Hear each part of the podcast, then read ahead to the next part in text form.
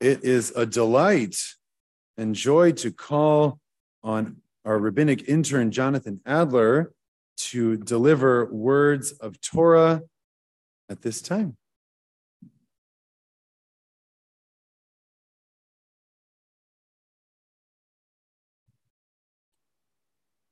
The cycle of holidays continues.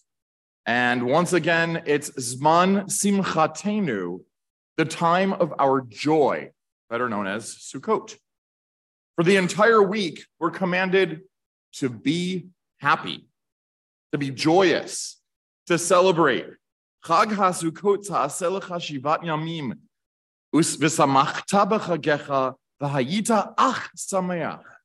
You shall hold the festival of booths for seven days.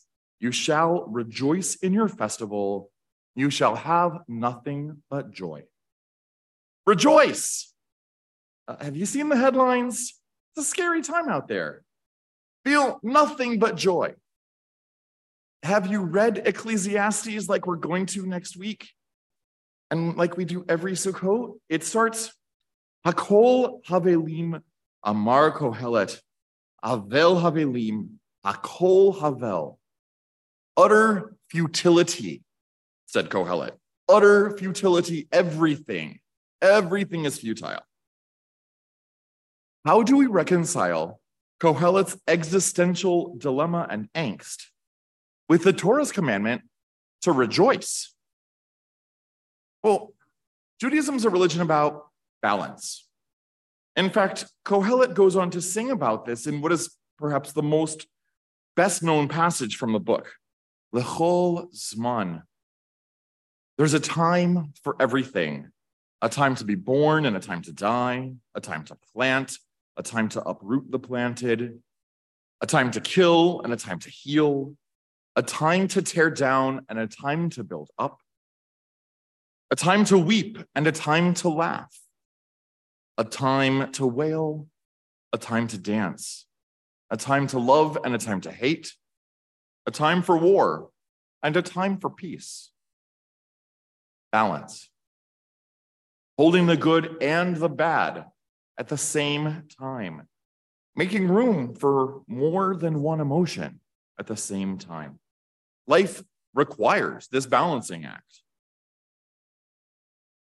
One of my teachers, Rabbi Sharon Kleinbaum, taught me an old Hasidic tale. One day, a town somewhere in the Pale of Settlement, a funeral procession and a wedding procession both arrived at an intersection at the same time. This is before traffic lights or stop signs. So, who has the right of way?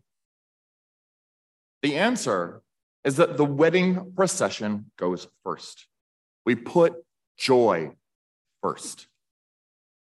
So even this Sukkot, as we have a few more days of Yom Tov in which we can perhaps avoid reading headlines such as Biden says risk of Armageddon highest since Cuban Missile Crisis,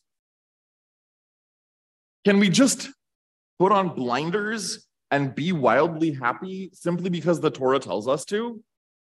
Probably not. But we can put joy first. While we're eating our meals outside in huts during a week where it's pretty chilly, especially at nighttime, we rejoice. How do we observe the commandment, Hayita ach sameach, you shall feel nothing but joy? We have to work at it. This is not an easy task. And it's made even more difficult by the fact that a lot of Jews are really tired right now.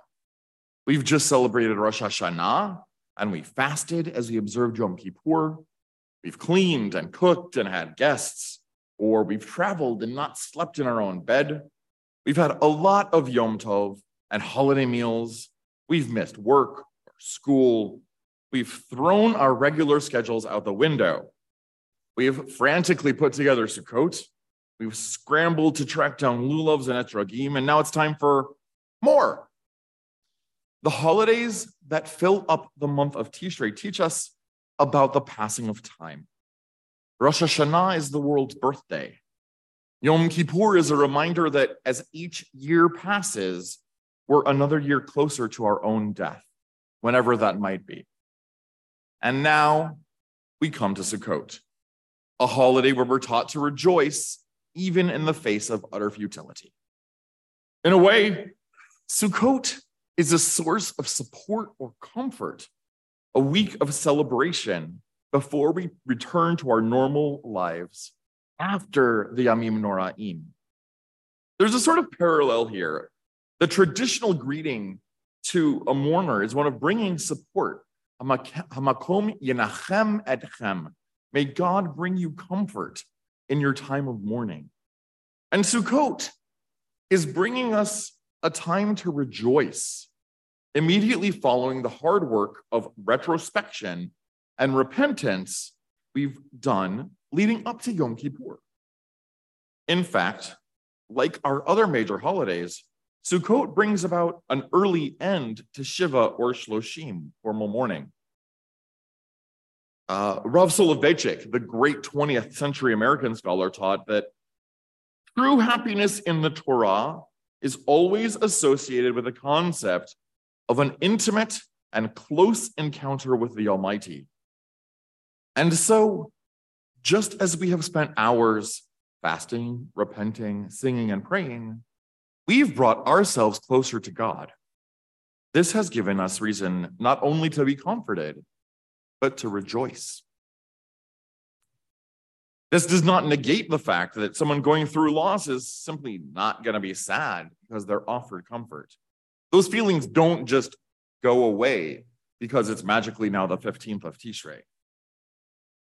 You shall have nothing but joy V'hayita ach. Well, perhaps this phrase is better translated as you shall be altogether joyful.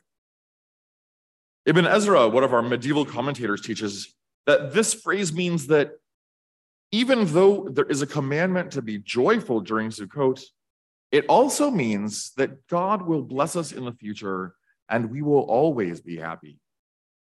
Another exegete, Chizkuni, suggests that this rejoicing is due to the fact that Sukkot is a harvest holiday. We are recognizing the fact that our fields have produced bountifully, God willing. The orchards have been harvested, the crops have been put into storage, and we get to have joy surrounding that.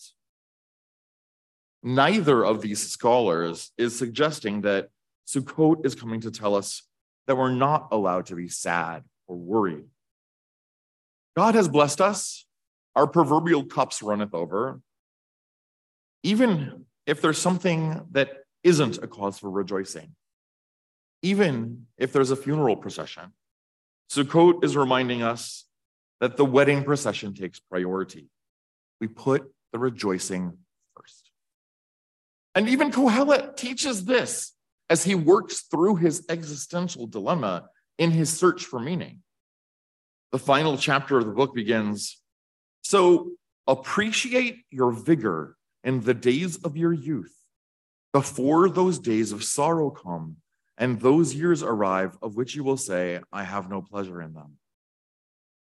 He continues, before sun and light and moon and stars grow dark and the clouds come back after the rain.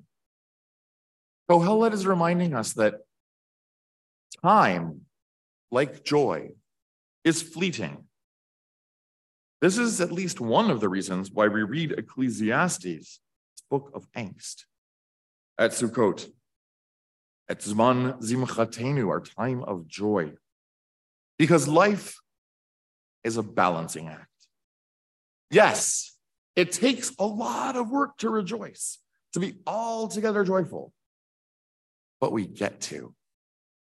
Yes, there's a time for endings, for tearing down, for mourning.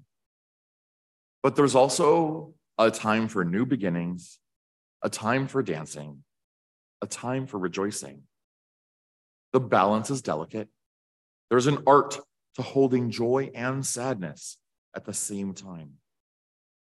Even though there are a lot of days where we let the challenges and dilemmas of existence bring us down, there's still something to be joyous about. We just have to find it. We have to do the work. We get to do the work. and we can find joy.